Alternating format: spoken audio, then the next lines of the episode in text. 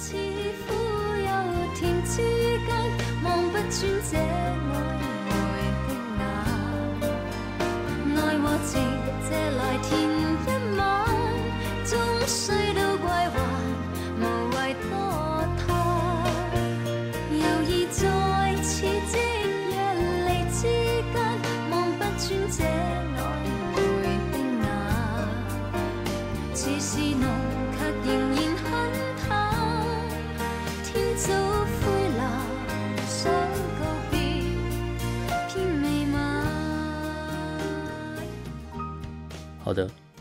欢迎来到深度旅行，我是肯德基。在接下来的几集节目当中，我要进行一个前所未有的尝试，就是在没有对话对象的情境底下录节目。这对我来说会是一个挑战啊。嗯，我一直以来可能都很习惯对着一个明确的对象说话，但是最近这个很流行。比如说，我看到那种网络上的瑜伽影片啊，他们就会说：“请听你的声音，跟你自己对话。”类似这样子的 slogan 啊，所以我就来试试看这个跟自己对话的感觉会是怎么样。这让我想到一个没有对话对象、没有特别来宾的状态。我想到一个故事啊，之前江蕙不是办那个。告别演唱会嘛，好几年前，他那时候是办在那个小巨蛋嘛，办了几十场吧。然后后来我记得好像全台湾人都买不到票，然后所有人就在呃要求将会加场。然后后来将会好像还真的就加了十几场这样。然后那时候我们家有买到票，买到加场的票，所以我跟我妈呢就分别去了。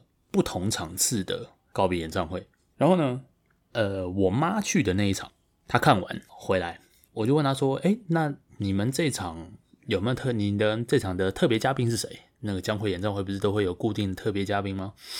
然后我妈就说：“哦，这个因为临时加场嘛，江蕙是临时加场，找不到特别嘉宾。”我说：“那怎么办呢？”然后我妈就很开心说：“没关系啊，江蕙就说。”呃，特别嘉宾就是我们呢，这样啊，这是什么意思呢？就是江蕙因为没有特别嘉宾，所以他就直接放了这个《伤心酒店》他的那个很有名的成名曲，然后让男生的观众唱施文斌唱的部分，女生的观众就唱江蕙唱的部分，意思就是你们观众们就是我的特别嘉宾。我妈那时候就被这个谎言给欺骗了。为什么我说是谎言呢？因为我后来去看了另外一场，那一场有特别嘉宾，而且我记得我记得特别嘉宾好像是阿令吧。然后，而且同时也有观众彼此对唱《伤心酒店》的环节。所以我看完回去之后。我跟我妈说这件事，我妈说：“哎、你们是你们这个特别嘉宾是谁啊？”我说：“哦，是阿令这样，而且我们也有唱那个《伤心酒店》这样。”我妈听得非常不爽，然后完全被江蕙的谎言给欺骗了。好，所以在今天这个没有其他人跟我一起对话的呃情境里面，讨论什么主题好呢？我想到的就是在没有他人的时候，最适合的就是来讨论他人这件事情。你知道这个真的有一个别人在旁边的时候，你就没有什么好讨论别人的问题了。绝对就是你自己要跟自己讲话的时候，你才会去想说他人的状态是怎样。所以我前面放了一个片头曲，是王菲唱的《暧昧》，是一首粤语歌。呃，这首歌我很喜欢啊。然后他在副歌里面几句很美的歌词啊。因为我记得也是林夕写的吧，呃，徘徊在似苦又甜之间，望不穿这暧昧的眼；游移在似即若离之间，望不穿这暧昧的眼。这个情境很明显嘛，就是王菲她看不穿这个人的眼里在想些什么，呃，传达的讯息很暧昧，她不知道发生什么事情。那个。上一集我请那个新交的卡巴斯基还有卡内基来一起聊天嘛。卡内基那时候讲到，他不是就写一个那个对于新交的 guideline 嘛，就是他在里面写了一些网络交友应该呃需要注意的事项，你需要修炼的心法，这样。那它里面很重要的传达的第一个讯息就是，我们总是需要建立连结的，需要与每一个人在网络世界当中都是想与他人建立连结，这个是最基本的前提嘛，不然你根本不会想要去用这个交友软体嘛。但是这个时候我们就不禁就想起沙特那句很有名的话，就他人是地狱嘛。呃，沙特有一个很有名的小故事啊，就是沙特是一个。你现在看起来，你去找他照片看的话，你会觉得他有点怪异，他有很严重的斜视，所以面部的那种你表情看起来有点扭曲这样。但沙特是一个超级聪明的人嘛，所以你可以说沙特他的内在跟他外在显示出来的形象有一个蛮大的落差。那沙特自己也是这样想的，怎么说呢？因为沙特就讲过。他分享过一个情感，就是说，他常常会觉得他自己待在房间里面的时候，他想象有一个人从房间的外面看着他，偷窥着他，然后沙特自己不知道。然后沙特说，光想到这件事情，就让他会觉得非常的羞耻。就沙特很讨厌被人家看，你知道？这个状况我觉得很有趣，就是沙特是一个这么聪明的人。所以在他心中，他自己应该是一个很强大的，可能面容姣好，然后谈笑风生。总之，他自己所想象的他自己是一个理想的面貌。但是我刚刚说沙特长相其实有点奇怪嘛，他自己在照镜子的时候，他可能会觉得这个镜子里面的他跟他所想象的他长得很不一样，所以沙特才会很讨厌。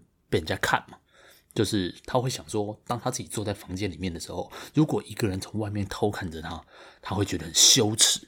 哎，我们是其实可以说，就算没有一个人在沙特的房间外面偷看着他，沙特也已经觉得很羞耻了，因为他根本就是他随时想象有一个人在房间外面看着他嘛。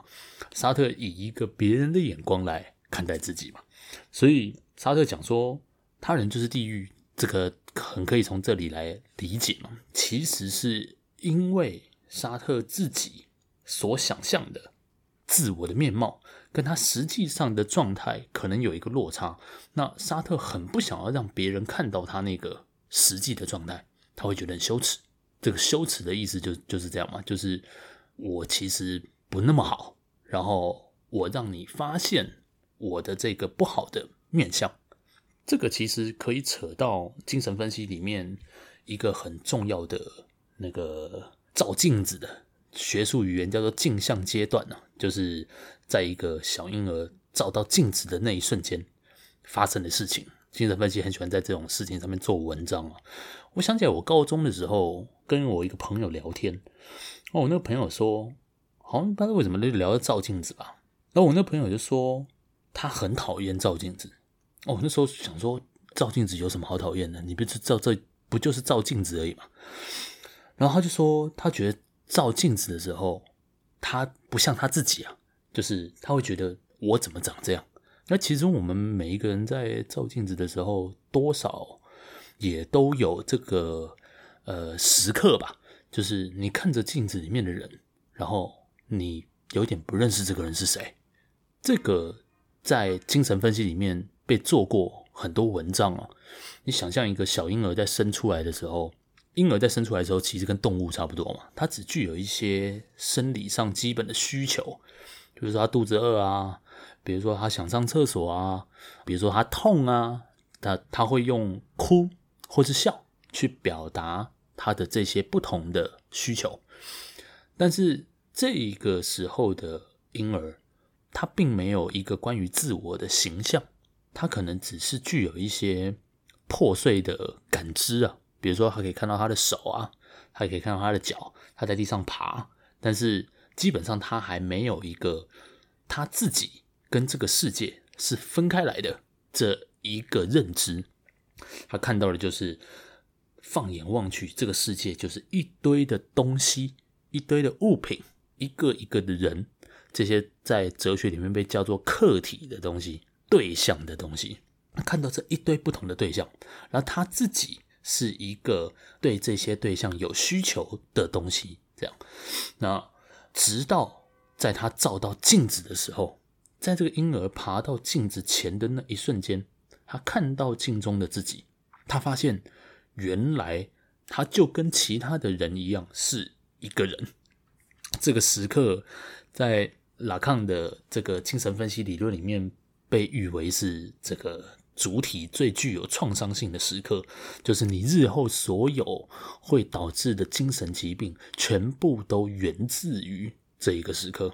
就是当你看到了你镜中的自己的时候，你在想法上面就有一个分裂，因为在本来的时候，世界的对象都只是你想要的东西，或是你要去拿的东西。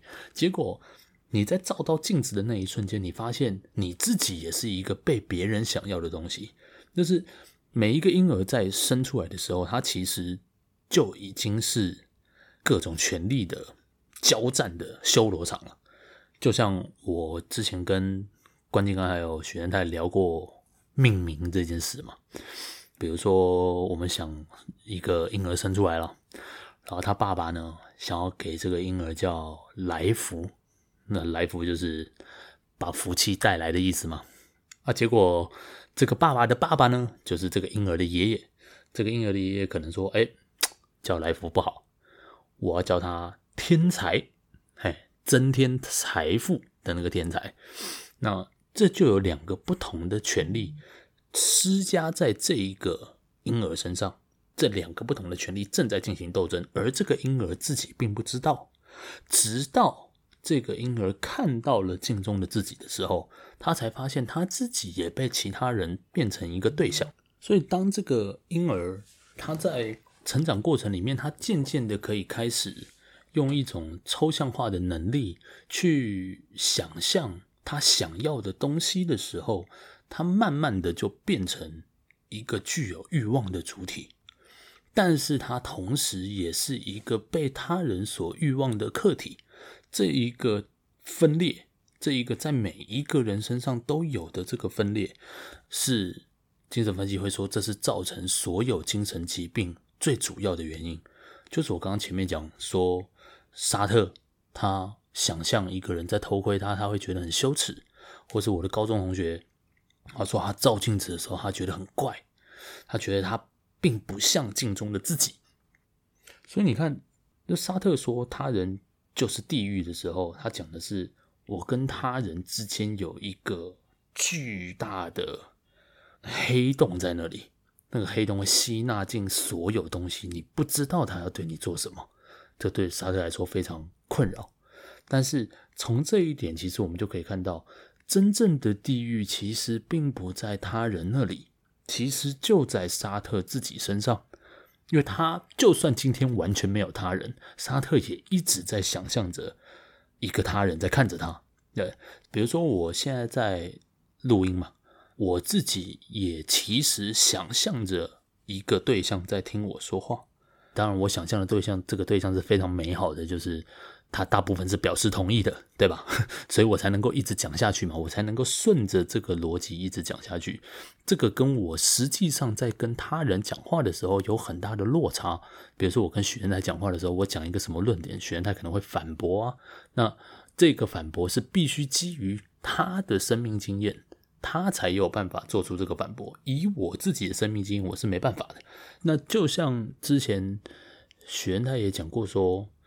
我记得好像那一集是在讨论自我吧，然后我记得他讲一个说，我们的自我的这个面貌其实是很不稳定的，它是依据着各种不同的情境跟与他人的关系而进行一种调试。比如说，一个机车骑士，他坐在机车上划手机，一个人过来说：“哎，你在看什么？”这时候这个机车骑士一定会觉得你是谁啊？他觉得很烦嘛，对不对？但是如果今天这一个人穿着警察的制服走过来说：“哎，你在干什么？”这汽车骑士，这机车骑士的态度就会明显有差别了。这个是其实发生在我身上真实的故事啊，就是之前我有一次在骑机车，然后在等红灯的时候，我在那边看，我就在用手机这样。然后现在不是什么规定，等红灯的时候不能玩手机，然后一个警察就来了。来了之后，那个身上就摆着一个这个 GoPro 那种摄影机，小小的这样，就跟我讲说：“来，停到旁边，行到驾照拿出来。”这样，然后就说：“啊，我我我没有用啊！”我就开始讲说：“嗯，我我我是在这个看地图啊，这个我要去哪里啊？什么我要过的这样。”那警察开始对我这个男性说教，你知道？还有那边看着我的身份证，看着我的驾照，这样，然后说：“啊，住哪啊？”这样，然后住东门那边啊。我跟你讲，你在你明明在用手机，你就要承认，哦，不然呢，你以后在这个社会上面你很难混，你知道？然后 这个时候他正在对我进行男性说教，对不对？但是我其实知道他他会这样讲，他大概是没有想要开我单了。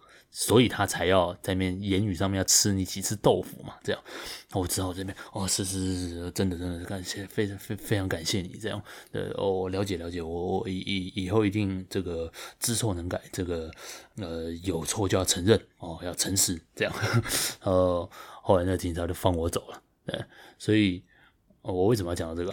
因为我要说这个主体。在每一个跟他人互动的情境当中，改变着自己的面貌。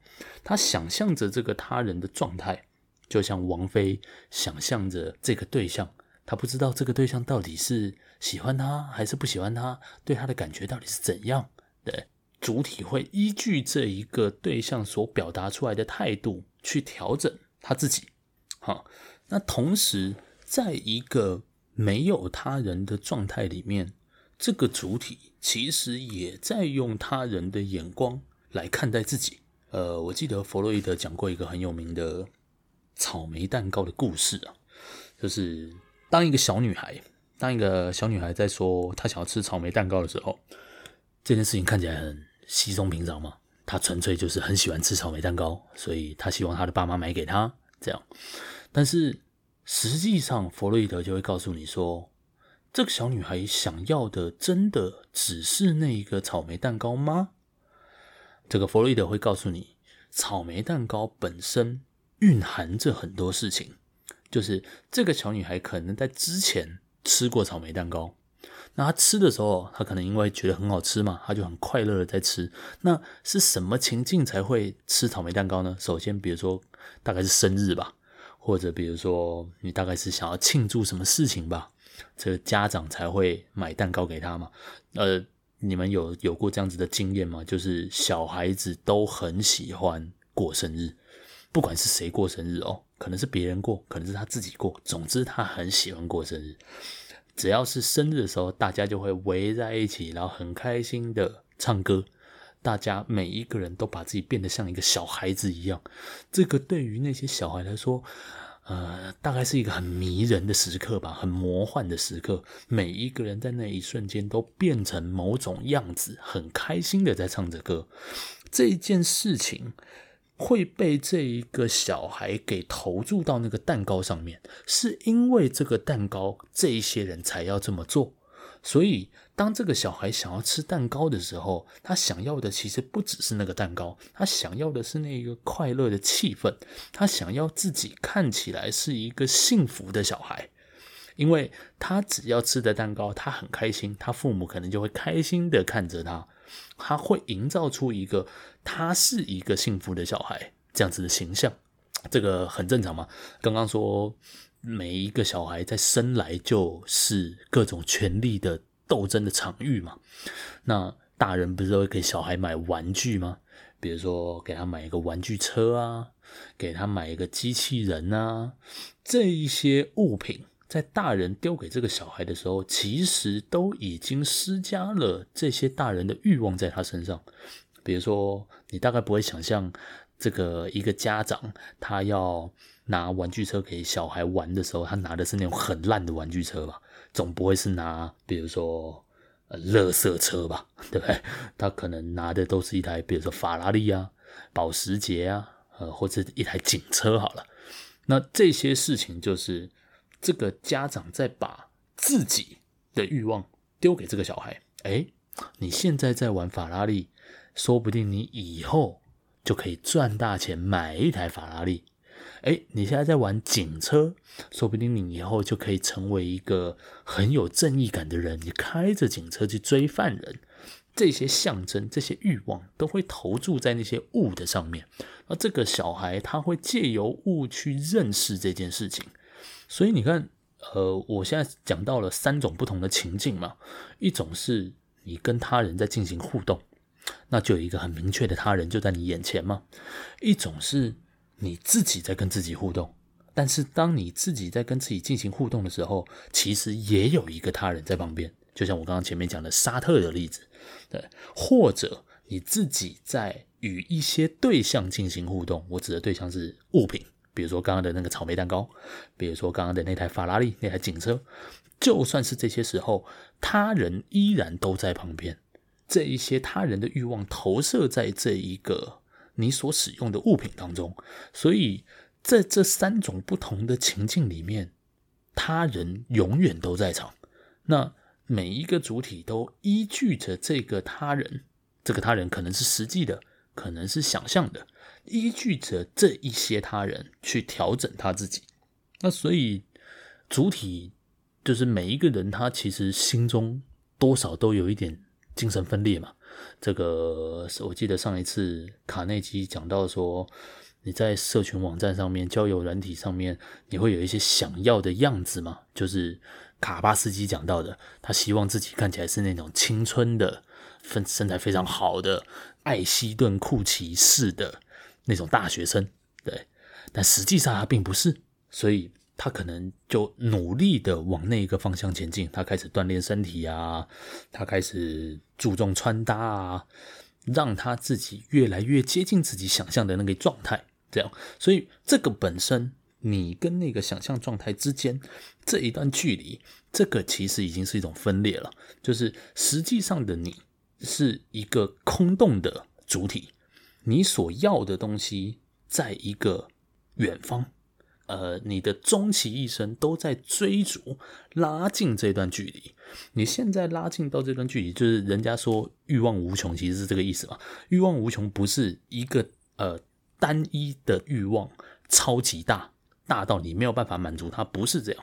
欲望无穷的意思是，当你满足了现在这个欲望，你马上会有另外一个欲望，就是你欲望的东西会一直改变，但是你。跟这个东西所具有的这一段欲望的距离，却永远是会存在的。但是这一段距离它是怎么形成的？你想要的那个东西，你是怎么知道你想要这个东西的？你其实是依据他人的眼光来决定你想要什么。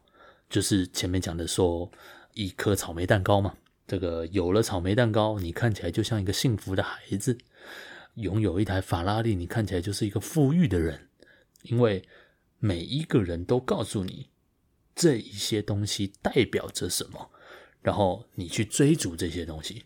所以不管在什么时候，这个主体都以他人的眼光来生来生活着。对，我之前放过那个许茹芸那个独角戏嘛，独角戏就是他自己在跟自己演戏，但他自己跟跟自己演戏，我们要问的就是。他演给谁看呢？他不是演给他自己看啊，他不是自导自演，然后自己在那边看，不是，他是想象有一个别人在看，对不对？所以主体想要一个东西，他跟这个他理想当中的自己中间的这一段距离，他其实也蕴含着一些问题啊。因为你既然有一个想象的自己嘛，那你其实实际上就会对于现在这个实际的自己感到有点不安。因为你并不是你想象中的那个样子，就像我前面讲说那个照镜子的高中同学，他每次在看到镜子的时候，他大概就是觉得我怎么会长成这样，对不对？我这样子的心智，我这样子的才能，我怎么会是长得像在镜子里面看起来的这个样子？对不对？他不应该要是这个样子。那个我很喜欢讲那个 BoJack 嘛，因为我很喜欢看 BoJack。那 BoJack 曾经在第二季吧，第三季啊，他曾经交过一只猫头鹰的女朋友。那女朋友是猫头鹰，那女朋友很好笑，就是那女朋友不知道为什么她昏迷了二十年吧，就是从九零年代开始她就昏迷了，她醒过来的时候已经是二零一零年这样。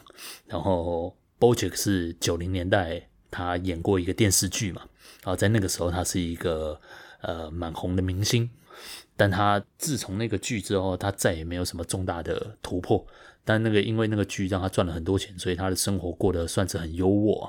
但是他实际上就是不断在吃老本啊，然后呃，希望别人眼中的他看起来永远都是那个光鲜亮丽的样子，但他其实已经完全不是了，他已经是一个吃肥的中年人了。这样，那他遇到这只猫头鹰的时候呢，BoJack 觉得非常的开心，因为这个猫头鹰并不知道他是谁。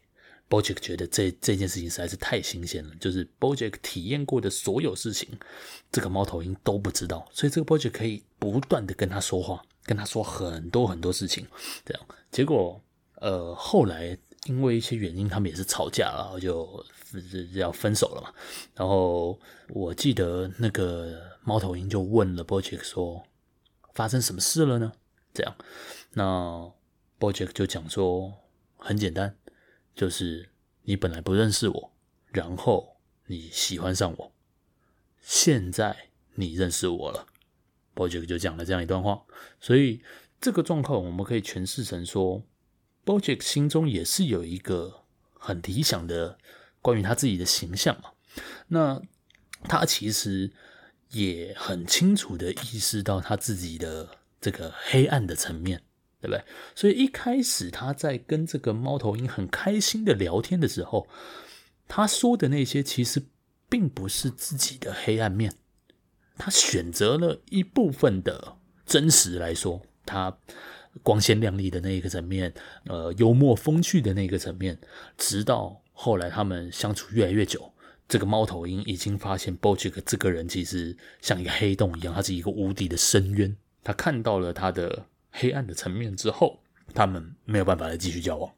所以刚刚前面说他人是地狱嘛，他人是地狱的意思，其实并不只是你不了解他人是什么东西，你不知道他人即将对你施加什么权利，像沙特所讲的那样，就可能有一个他人在偷窥着他。这种不只是这个意义上的。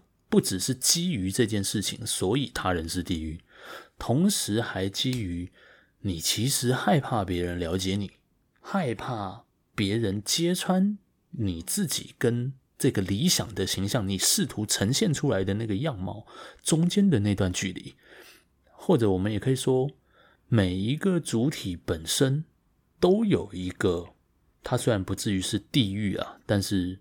总之是某种黑暗性的东西。那每一个主体本身就承载着这个东西。那一旦他人发现这件事情的时候，那个主体就会感到很羞耻嘛。所以，呃，再回到最前面讲说，在交友软体里面，人其实就是想要与人建立连结这件事情。我们再从这个角度仔细去看的话。我们都并不想要一个完全的连接，呃，电影里面不是都很常出现这样子的台词吗？就是你是喜欢我哪一点呢？这种这种陷阱式的题目，你知道，就是对于每一个人来说，他会很好奇，是我身上的哪一个部分引导出我跟你的连接？那在交友网站上面，每一个人从那短短的自我介绍。跟那几张图片里面，他想要传达的就是他觉得比较好的面相，他试图用这个面相去跟别人建立连接。但是我们都知道，那个短短的自我介绍跟那几张照片完全不代表那一个人嘛，他只是这一个人刻意选择出来的某些片面。所以这个连接一旦真的建立起来了，会不会到时候就像 BoJack 跟那只猫头鹰女朋友一样？在随着他们日渐熟稔他们会发现，实际上他们并不适合。就是上一集那个卡内基讲到说，你需要承担一些风险嘛，你需要随时去猜测说，你到底是不是你所表现出来的那个样子？呃，那这个是一个这永恒的难题吧，对不对？他人不管在不在场，不管你有没有与他人建立连结，呃，你想象的他人，他在想象的你。你想象的他人所想象的你，呵呵，这些东西会永远困扰着主体啊。所以，好，这个今天算是黑暗的一集啊。那既然是黑暗的一集，我们就来放一首黑暗的歌好了，好不好？呃，片尾曲我带来一首熊天平的《爱情多瑙河》。为什么要叫爱情多瑙河呢？